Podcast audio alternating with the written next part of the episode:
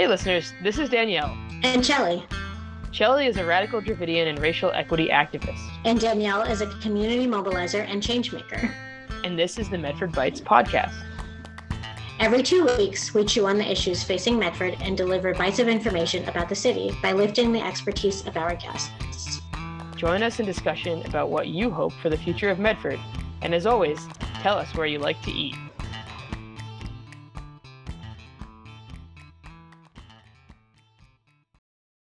Welcome to the Medford Bites podcast. We're, we're thrilled to have you again for season three.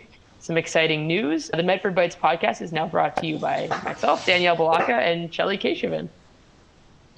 After participating in the spring of 2022, I jumped at Danielle's invitation to co host.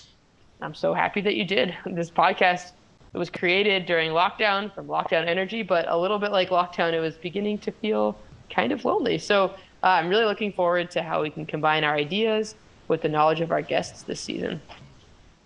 As am I. Speaking of guests, in today's episode, we talked with City Council Vice President Zac Bears about what we can expect on the ballot tomorrow and in November for our local and state elections. Tomorrow is a big day for our local elections.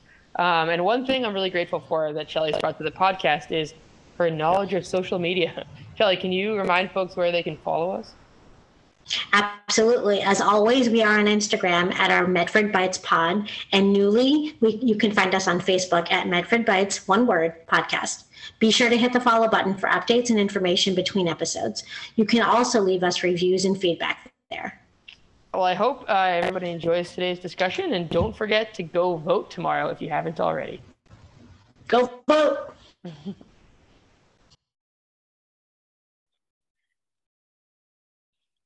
All right. Thanks so much for joining us today. Uh, first episode of season three we're getting ready for. So uh, I'm here today with my co-host Chelly, Um, and I'll ask our guest just if you could introduce yourself with your name, pronouns, and just who you are.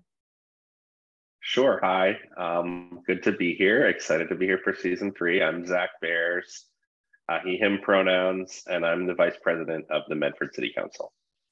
Thanks, Zac. It's been a while since we've talked to you. So I'm going to ask you the same question that we asked you before and that we ask every other guest, which is just your favorite place to eat in Medford and what you like to eat there. I've got to be consistent. I'm going to stick with Colleen's. Um, and I love like a BLT and a raspberry lime Ricky. Mm. You know, maybe ice cream. They got have great choices, great options, and it's summer, so I can't not mm. highlight Colleen's in the summer. That sounds great. I'll have to try. I haven't tried the raspberry lime Ricky since you talked about it, but I'm missing out. nice. Um, well, we you know invited you on for a bunch of reasons, um, but one of them I think was to talk about you know the the two elections that we have coming up in September and November. Um, and I think this episode should come out the day before that September election. So I'm wondering if you could kind of walk us through what to expect from those two ballots. Yeah, so it's um, the 2022 elections already. Um, I mean, you know, there's an election every year, so it's not that big a surprise. Uh, but uh, this year, um, it is an even year and it's not a presidential year. So it's our state elections here in Massachusetts. Um, there's a primary on uh, Tuesday, September 6th, um, which is the day after Labor Day. Um, and there's a general election on Tuesday, November 8th. So, similar to other elections, you have a, a primary election where you kind of um, selecting candidates for different offices, and then a general election, um, which will be kind of between the candidates selected for each party. Um, in Massachusetts, it's usually Democrats and Republicans. That's pretty common everywhere.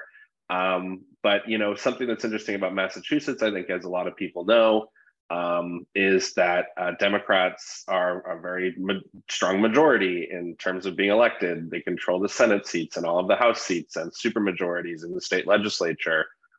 Um, right now, not the governorship, but that also may change this year. We're electing a new governor, which is a big deal. Um, so the primary elections are really important because that's where you select the Democratic candidate who will be running in the November election. And in many cases, it's actually the September election that is the most competitive and will determine who will end up being the person in office and not the November election. Um, but as is usual, you know, the way that our system works, more people vote in November than September. So, um, you know, really voting, getting out to vote uh, in September, uh, Tuesday, September 6th, um, is, is important. Um, and here uh, in our area in Medford, um, there's going to be a lot of a lot of races on the ballot, so you know it can be tough to figure out exactly um, you know who you're supporting. Definitely important to try to do some research beforehand if possible. Um, by the time this comes out, there will also have been early voting and mail voting. So that's another change in Massachusetts that's similar to two years ago. There's just a lot more ways that you can go out and vote, um, which I think is great. And that'll be true in November as well, where there will be even more uh, opportunities for that. Um, but so for the primary election, again, it's focused on the, the parties selecting their nominees, their candidates for the general election in November. And the offices that are on the ballot are our statewide offices. We have governor's race. Um, it's on the Democratic ballot. It's Maura Healey and Sonia Chang Diaz. Sonia Chang Diaz has dropped out, but her name is still on the ballot. Um, there's also a Republican primary, uh, Geoff Diehl and Chris Doughty.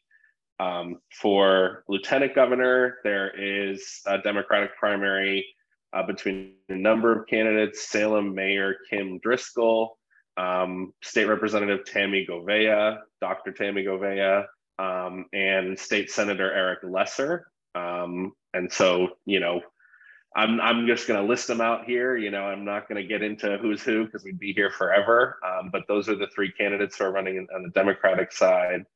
Um, and then there's two candidates running on the Republican side, Leah Cole Allen and Kate Campanale. Um, and then there's the uh, kind of quote unquote down ballot statewide races. We have attorney general. So Maura Healey is running for governor. So she's the current attorney general. So we have an open race for attorney general. Um, and we also have an open race for governor, which I didn't mention as Charlie Baker's leaving, and you didn't hear me list his name as a candidate. Um, so open race for attorney general, Andrea Campbell, former Boston city councilor, Quentin Palfrey, who was a, a, lawyer in the Obama and Biden administrations and was the party Democratic Party nominee for lieutenant governor in 2018. And then um, we have also Shannon Liss Riordan. I'm trying to remember everybody who's been a long time labor lawyer. Uh, you may have seen her advertising so far, um, and, and I think I've gotten a couple pieces of mail from her. Secretary of State, you have uh, seven term incumbent Bill Galvin running against uh, Tanisha Sullivan, who is the longtime president of the Boston NAACP um, and uh, well established lawyer uh, in her own right, who has done a lot of work around voting rights. Also, an open race. You have former Assistant Secretary of Transportation Chris Dempsey, who's facing off against State Senator Diana DiZoglio. Um, and so those are all the Democratic primaries. I can't remember all the Republican candidates for the for the down ballot statewide races, so I apologize for that. Um, but uh, you know, right now, Democrats hold Secretary of State, Auditor, Attorney General, um, and do not hold Governor, Lieutenant Governor, which are currently Republican held. Um, and then in Medford, um, you know, the other piece of this, you have the statewide races, and then every two years we also elect our state representatives and state senators. Uh, for Medford, I, I don't believe Senator Jehlen has a primary, um, so very likely that you know she is running again. Very likely, you know, I haven't heard about any write-in campaigns, but very likely that she will be the nominee for state senator for the Democratic Party. Um, I don't believe that Representative Barber or Representative Garballey have primary challenges either but there is, you know, a very, um, I think, exciting and, uh, you know, looks like it's going to be close uh, race in uh, the kind of north and east sides of Medford uh, between Representative Paul Donato and Nicole Mossalam. It's a rematch of 2020. Um, where that was also a very close race. Um, and I know there's been a ton of campaigning signs, lots of door knocking, uh, mail. Um, so that I, I, happen to live in that district, so I will be able to vote in that primary. Not everyone in Medford does. Um, it's only about half the city, again, on the north and east sides of the city. Um, but you know, so that that's kind of the ballot for September. And and again, really, you know, given given where Massachusetts is at, um, you know, and where Medford is as well, it's very likely that whoever wins the state representative primary will will win this election in November and become our state representative for the next two years. Mm. And the same goes for all of the other races that I mentioned. So September is the big one. It's exciting, um, and and you know a lot to think about, a lot to research uh, to make sure you know who you think best represents you of the candidates who you have a choice to vote for. Yeah, we were looking into those numbers from that state rep uh, race from two years ago, and it I didn't realize that um, Nicole Mossalam had won the Malden part of that election by like 100 votes. And it was very close. So that'll be an exciting one to pay attention to this year. Yeah. I also live in that part of Medford, so I'm excited to vote in that. Too. Absolutely. Yeah. Great. So then uh so we're voting mostly on those like like people's positions for that September primary and then whoever sort of wins on the Democratic and Republican side will Republican side will vote on for those offices in November. But then I also understand there's some different like ballot questions in November as well, right? Yes. So November 8th, and again, I don't want to discount the importance of, of voting in any situation, but you know, most likely, you know, you're gonna you're gonna end up with the candidates from the primary for Democrats and Republicans. They're gonna go head to head against each other right now, looking at the polling. It's looking like a Democratic sweep, you know, across the state. Uh, very likely, you know, we'll see if that changes. Um, so the the really big thing to focus on um, in November, though, is ballot questions, and what these are are essentially uh, we have a process either of gathering signatures or going through the legislature where we can, as voters, be allowed to directly vote on laws and changes to the laws. And in this case, even changes to the state constitution. Um, so there are three questions this year. Uh, the first one, question one, is a constitutional amendment called the Fair Share Amendment, and that would create, it's also known as the millionaire's tax. It would create a new tax rate for people who make more than a million dollars a year, only on the money that they make over a million dollars a year. So it's a new uh, 4% tax if you make a million and one dollars, you would pay four cents more on that extra dollar that you made uh, over a million. Um, it would affect less than 1% of Massachusetts households. And uh, the other piece of that is that uh, the amendment would go directly to fund our public K 12 schools, uh, public colleges and university system, as well as our transportation system, which I think uh, anyone these days. Uh, you know, even if you don't take public transit every day, um, knows is in uh, uh, big trouble. So mm-hmm. needs this funding to really move forward into the future. Um, this would be the, the first time. Right now, Massachusetts has a flat income tax, which means that uh, the less money you make, essentially, the more of your income you pay. So, you know, if I make a million dollars and I pay 5%, that's very different than if I make $10,000 and pay 5%, because mm. I really need that money to survive. Um, mm-hmm. It's very different than like the federal income tax, which is progressive, graduated, where you know if I make a million dollars, I pay a higher percentage than if I make fifty thousand um, dollars. So this would bring a, a, piece of that kind of equity and fairness to the tax structure in Massachusetts. And it would also go towards funding really essential public goods um, like our education system and our transportation system. Mm-hmm um, so that's question one, and it's a really important question. Yeah, before we move on to the other two, if I have a couple of follow ups, and Chelly, you might as well. But um, I know like that there's been some big budget questions in Medford, um, as specifically around like our schools, our school budget, and the uh, and also transportation. Um, so I guess I'm wondering like how this might how we hope this would impact Medford or how it could impact me? Yeah. So I've been working on this for almost eight years. Um, there is, uh, if you remember in 2018, this was going to be headed to the ballot four years ago in 2018. And uh, the, basically, the high end corporations in Boston filed a lawsuit and were able to get it thrown off the ballot on a technicality. Um, that's why it's now coming back four years later under a, a different process. The mm-hmm. first time we gathered signatures to get it on the ballot. Um, and then the court said that you can't use that process to do this. So this we had to go through the legislature for the last two terms to get it on the ballot this time. Um, and something we've been talking about this whole eight year period is there's first, you know, getting it on the ballot. Second is making sure that people vote for it and approve it. And then the third piece is actually how it will be allocated. So, right, it's dedicated to these important buckets education, public colleges, transportation. But there's still the, the process that has to happen of where exactly in those areas is this money going to go? And that may even change year to year as budgets change. So th- there's kind of um, you know two things ahead of us. One is just yes, voting for the fair share amendment so that we you know can get that on the books of the state constitution and then the second piece is going to be talking about how do we want this money allocated for our communities and so that's how it could really impact a place like medford you know for example if uh, one of our you know big issues is uh, spending on roads and sidewalk maintenance which i'm sure as if you walk around medford or bike around medford or drive around medford you know is a major issue the state could invest more into the state program for funding cities and towns, basically send state money to cities and towns to fix our roads and sidewalks. Mm.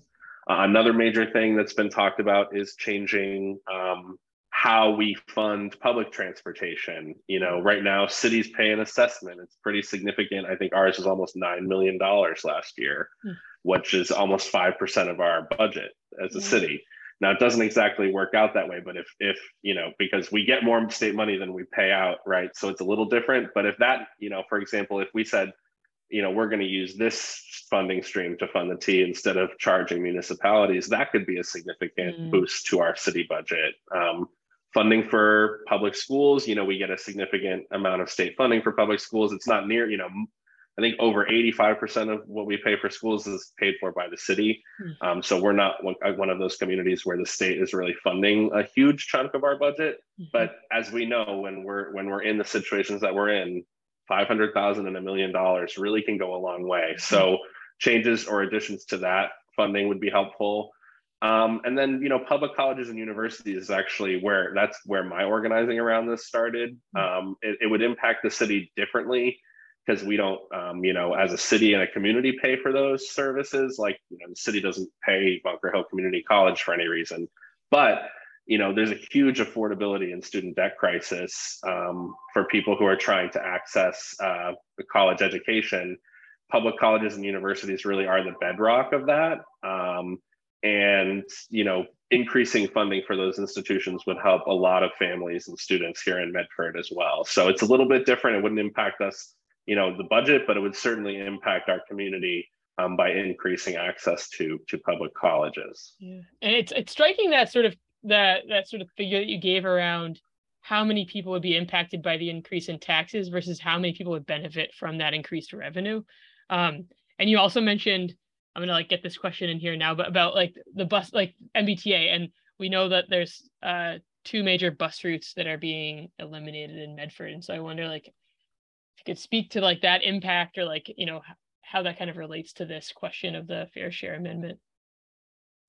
Yeah i mean i think um, um, public transportation in general really needs more support um, during the pandemic governor baker uh, well the mbta and, and under governor baker eliminated the uh, express buses in Medford, the 325 and 326 buses, which got you from certain parts of Medford to Haymarket. Um, and I think that to me is an example of kind of the zero sum thinking that we have right now when we are fighting for scarce resources and not talking about making investments. Um, you know, it was basically said, well, we need to eliminate these now because the ridership is low because of the pandemic mm. and we'll move those resources elsewhere. But now they don't want to move the resources back. Mm. Um, this is part of also a, a, larger project that's going on. It's called the Bus Redesign Project, um, which is impacting all the bus routes in the MBTA from every single MBTA community. There are really drastic proposed changes. Um, some of them I think are are smart and right on. Uh, you know, Medford would see under the current draft proposal, um, you know, a, a 96 bus that would come every 15 minutes, a 101 bus that would come every 15 minutes, and some changed routes that really will help a lot of people who use those buses. Mm. But instead of thinking in an additive way, it's been kind of in a in a zero sum balancing way where we may be gaining some great things, but there's parts of the community that are really going to lose out with reduced buses, reduced frequency. Um, and you know, and and as part of this whole project, we're not getting back the mm-hmm. express buses 325 and 326 that were um, eliminated a couple years ago. Um, and also, I'll make a plug for the 710 bus through the Fulton Heights was also eliminated and is not mm. going to be coming back um, under this proposal. Mm. So I would say uh, like an investment like the fair share amendment, seeing how that money could be appropriated, really could go a long way towards um, not just having a reliable and and you know sustainable public transit system that's not catching on fire and you know you're not jumping off of the Mystic River Bridge, um, you know, but actually thinking about um, expanding and making sure that you know when we're redesigning the bus system, it doesn't mean we are adding service in one place and removing service in another place, um, but really trying to expand that public service as, as much as we can for for everybody. Um, so so that's one way this this could play into it. Um, the T's problems are are huge, uh, and I don't. I would not say the Fair Share Amendment is going to solve all of them. Mm. Medford's problems are huge. The Fair Share Amendment is not going to solve all of them. Mm-hmm. We all know the issues in education, um, but it is a tool that will help us really make some huge advancements and provide reliable source of revenue um, that is much needed. Uh, and, and I think you made a really good point. We're talking about something that benefits everybody in Massachusetts, even the people who are paying a little bit more, who make millions and millions of dollars, you know, the 0.5% and up. Mm. They want, you know, to live in, there's a reason they're here in Massachusetts. And one of those reasons is that it's a great place to live and, and good education and, um, you know, transportation used to be really good. Hmm. And mm. those are things that I think we want to keep and maintain uh, just to have healthy society, healthy and, and fair communities. Um, so I think there's this to me is a no brainer. Um, that may not be true for every voter, but I hope that uh, a huge majority will be supportive of this because I think it really will make some big differences in people's lives. Sure. Yeah, I'm excited to see how it all pans out for sure. Um, yeah, I want to let you continue the, those two other ballot measures as well.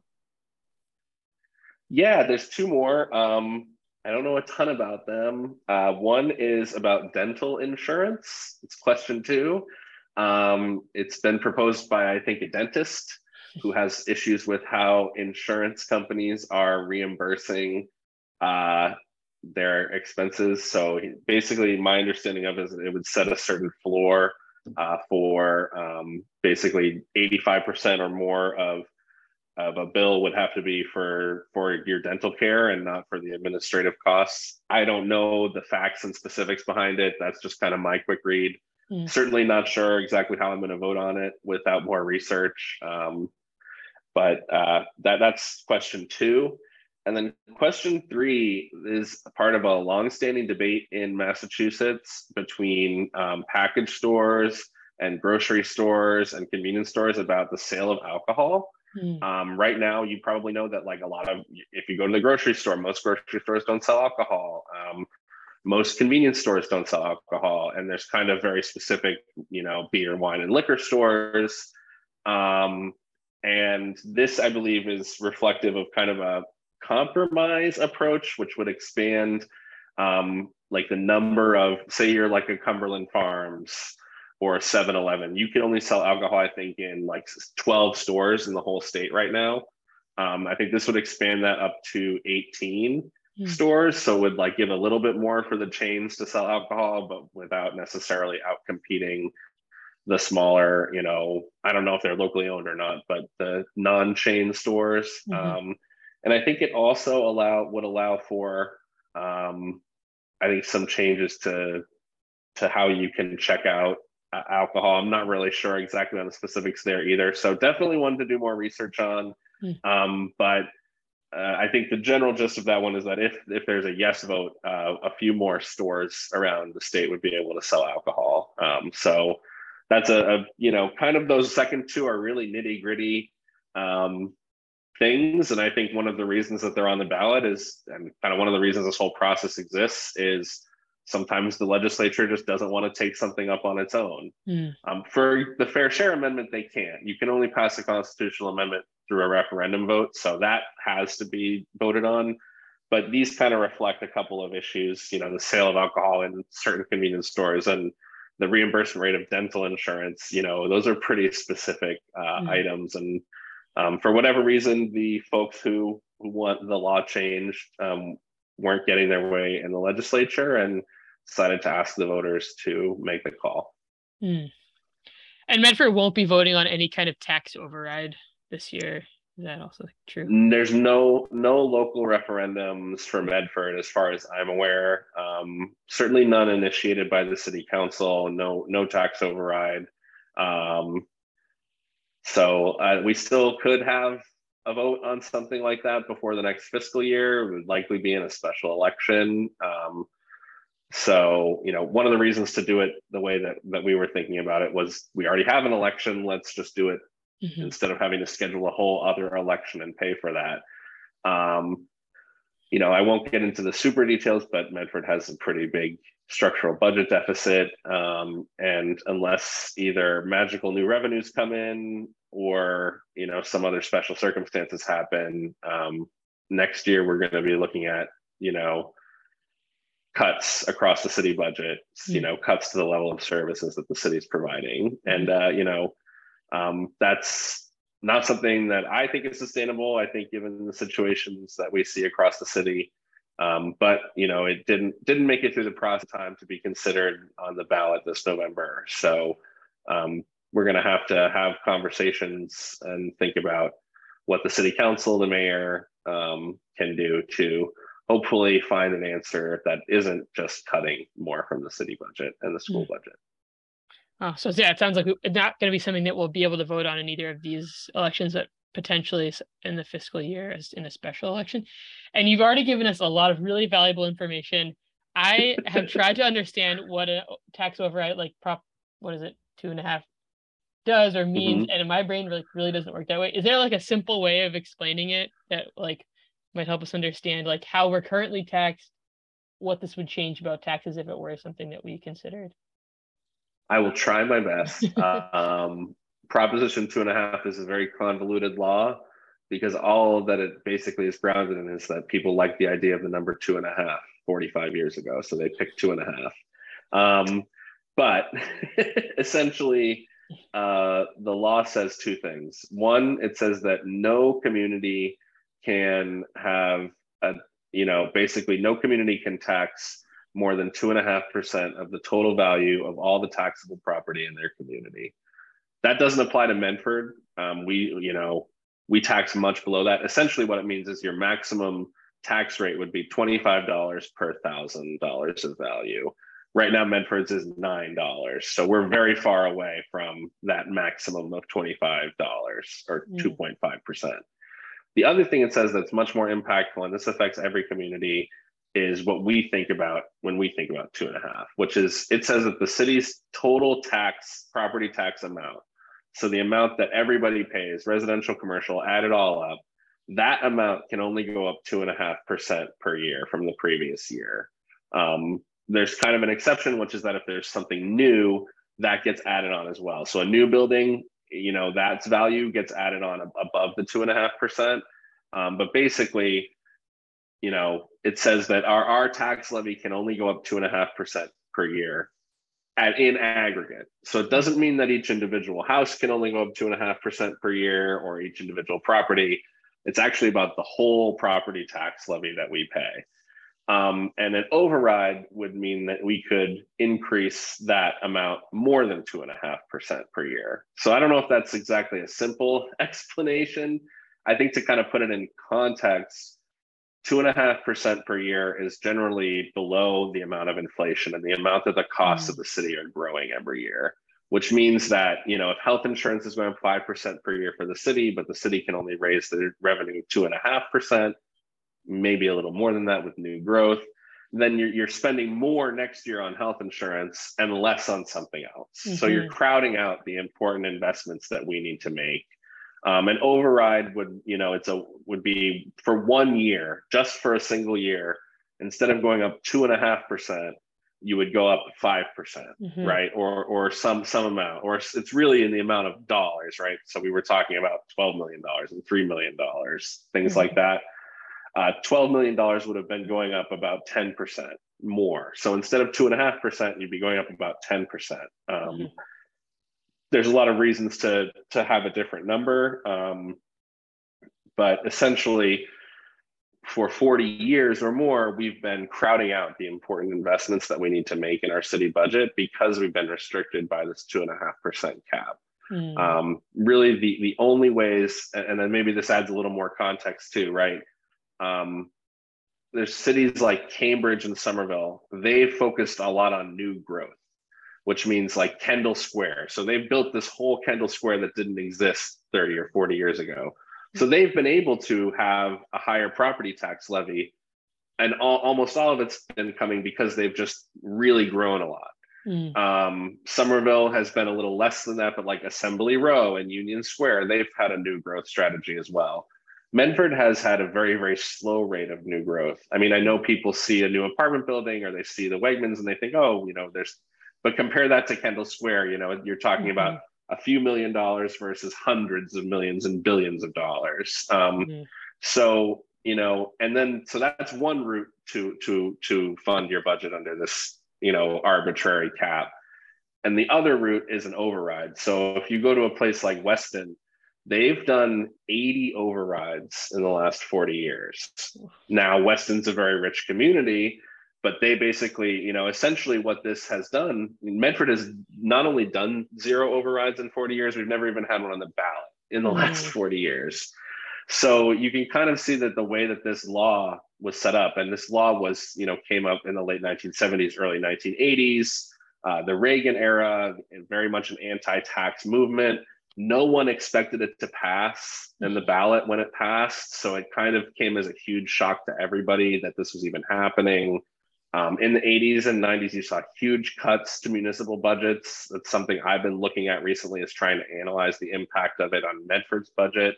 So I've been in the library history room, like copying print budgets into Excel and trying to figure out um, that those figures. But really, um, you know, unless you're a rich town that does overrides all the time, or you're in a, city where you've had a lot of new growth, um, it's really just stagnated the resources that cities governments have for public schools, DPW, um, you know, all of the social services, health departments, um, housing support, affordable housing. I mean, you could go down the list of all the things that we need but aren't able to do right now because of our limited resources. And you can really trace a lot of that back to to Proposition two and a half. Um, one anecdote I'll give, and then I'll, you know, I know you asked for a simple explanation, and I gave a long, contextualized one. Um, but uh, an anecdote that I've heard is that in the 70s, we had almost 150 people working at the Department of Public Works, and we only have about 50 people there today. Um, so that is an example of kind of, you know, now maybe machines are better. That has may have had an impact, but I don't think you can say that there was no funding impact that led to Mm. that kind of drastic result. And I certainly don't think you can say that not having more people there, you know, if we had more people there, we'd have more sidewalk crews, we'd have more road repair, we'd have more more support for that kind of basic infrastructure work as well. Um, so again, it's not simple, and and one of the reasons this is such a difficult conversation is that the law is really complicated, and the law is designed to be complicated because it's designed by people who never wanted taxes to go up and didn't believe that government services were important. Um, Mhm. So that's kind of the environment that we're existing under. Um, and I think that I think I will say in a positive sense that I think Medford is just seeing the conversation around it and also people living and experiencing the lack of services that we have. I think people are really ready uh, to to have a conversation about uh, raising the revenue we need to invest in improving the city. Yeah, so it sounds like two and a half comes up kind of like twice. Like you can't have a tax rate that's higher than two and a half, and you can't raise revenue by more than two and a half percent. Is that right? Right. Okay. Correct. That- that's actually and, really and so those. Yeah. I mean, but the funny part of that is that those two concepts aren't really linked. Yeah. And the idea that they'd both be two and a half is just because the people who wrote it were like, two and a half, we'll cap it at two and a half, and you can't grow by more than two and a half, not based on any sort of economic concept other than we don't like taxes. Uh, so it's hard to understand because it doesn't make a lot of sense. Great. Yeah, yeah, yeah. yeah. Uh, uh, that's that's really helpful, and and it also like that in relationship to how you explained like growth in other cities and how that that's able to sort of offset maybe the impact on like individual families is helpful to understand as well. Um, so thank you for and that and for the extra time spent in explaining that to us. I appreciate. Totally. Yeah. Ha- happy to talk about it. I think if more people knew about it, uh, we'd be in a better place. So. Great. Well, thank you. And this was a lot of really helpful information. Um, I want to see Chelly if you have any thoughts. I know we're having a little bit of a technical issue on your end, but um, if there's anything you want to add or ask Zac while we have him, love to hear it. Yeah, I mean, I should have been taking notes. I learned so much. Thank you so much. Um, I think maybe in closing, what might you say to get folks out on the 6th? When I hear a number like 100 votes, meaning change, in my mind, that means grow, vote now. Um, so my thought would be, how do we get people out? What would your guidance?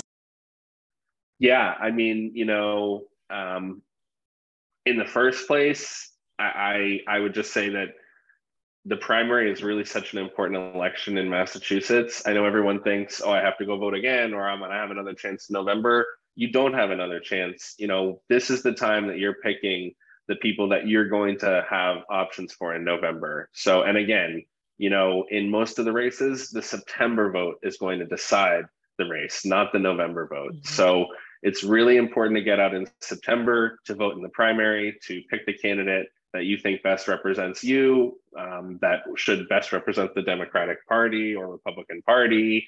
Um, you know, because that's that's in Massachusetts again. It's it's for better or worse, one party state. It's the Democratic Party, um, and this is the Democratic primary. So that's where that decision is going to be made. I think that's the the most important thing I can say. Um, it, you know, you you don't have that opportunity in November. You know, the people voting in September are making the choices for the people who vote in November. So if you want to be part of making that decision and not just be handed, you know, other people's choices in November, uh, it's important to get out and vote in September. And it, and I think there's like those two, like so there's two really interesting races to me. That like Secretary of State, who's that you said you said it's like his seventh or so term, also um, the state rep in our area like has been in several terms and uh, when we talk about like democrats and republicans i think there is like a real range within those two parties right? And like thinking about people that were elected 20 plus years ago versus some of the newer candidates it sounds like september really is the opportunity to use your vote in in some way to impact those two races. Um, and i think also looking at the diversity of people running for some of those like more open races, I think that's a real chance to like use your vote in that in that way to like as you're saying help us decide for November. Yes, I, would absolutely say that the Secretary of State race, the state representative race uh, for for North and East Medford and and West Malden, um, which is Paul Donato and Nicole Mossalam, um, and then I would also highlight uh, it's a little less exciting and it's less exciting of an office, but I would also highlight the state auditors race. That one right now is the tightest race of all of them.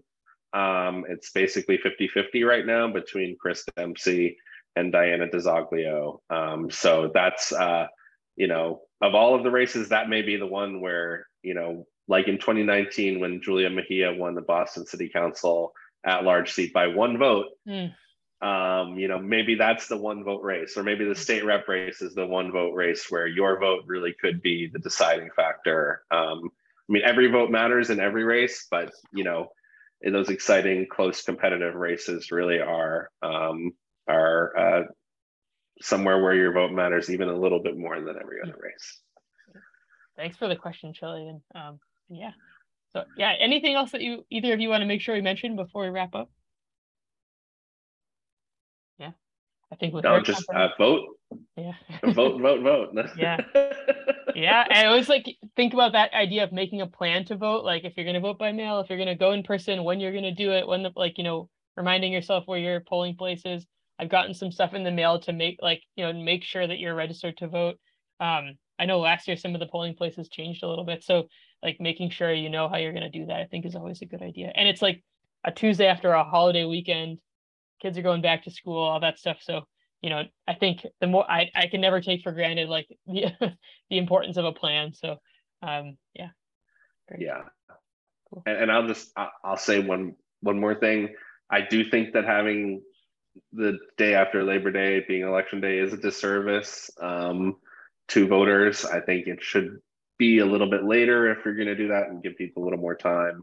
Mm. Um, that being said, um, you know, we're not going to have it for this episode, but there will be a lot of early voting and mail voting for that. And then for November, there will be uh, mail voting and I think at least 10 days of early voting, um, at, which in Medford will be at City Hall. Um, and the registration deadline uh, has been shortened a little bit as well. So I think you can register up to 10 days in advance of the election to be eligible. I think it used to be 20.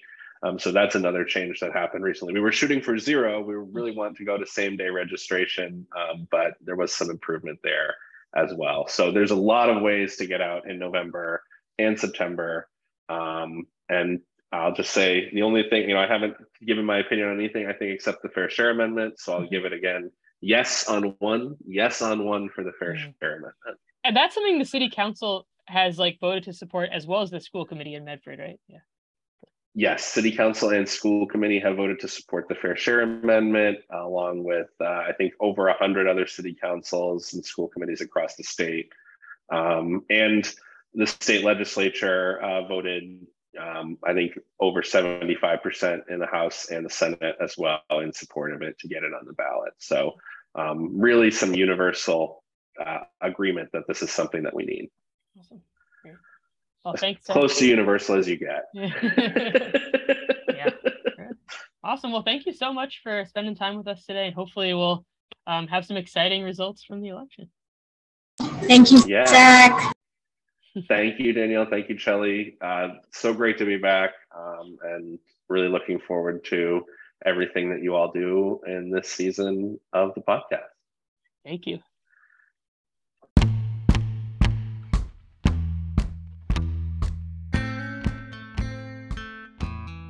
Thanks so much for listening to today's episode. The Medford Bites podcast is produced and moderated by Danielle Balaka and Chelly Keshaman. Music is made by Hendrik Gidenis. We'd love to hear what you think about the podcast. You can reach out to us by email at medfordpod at gmail.com, or you can rate and review the podcast on Apple Podcasts. Thanks so much for listening.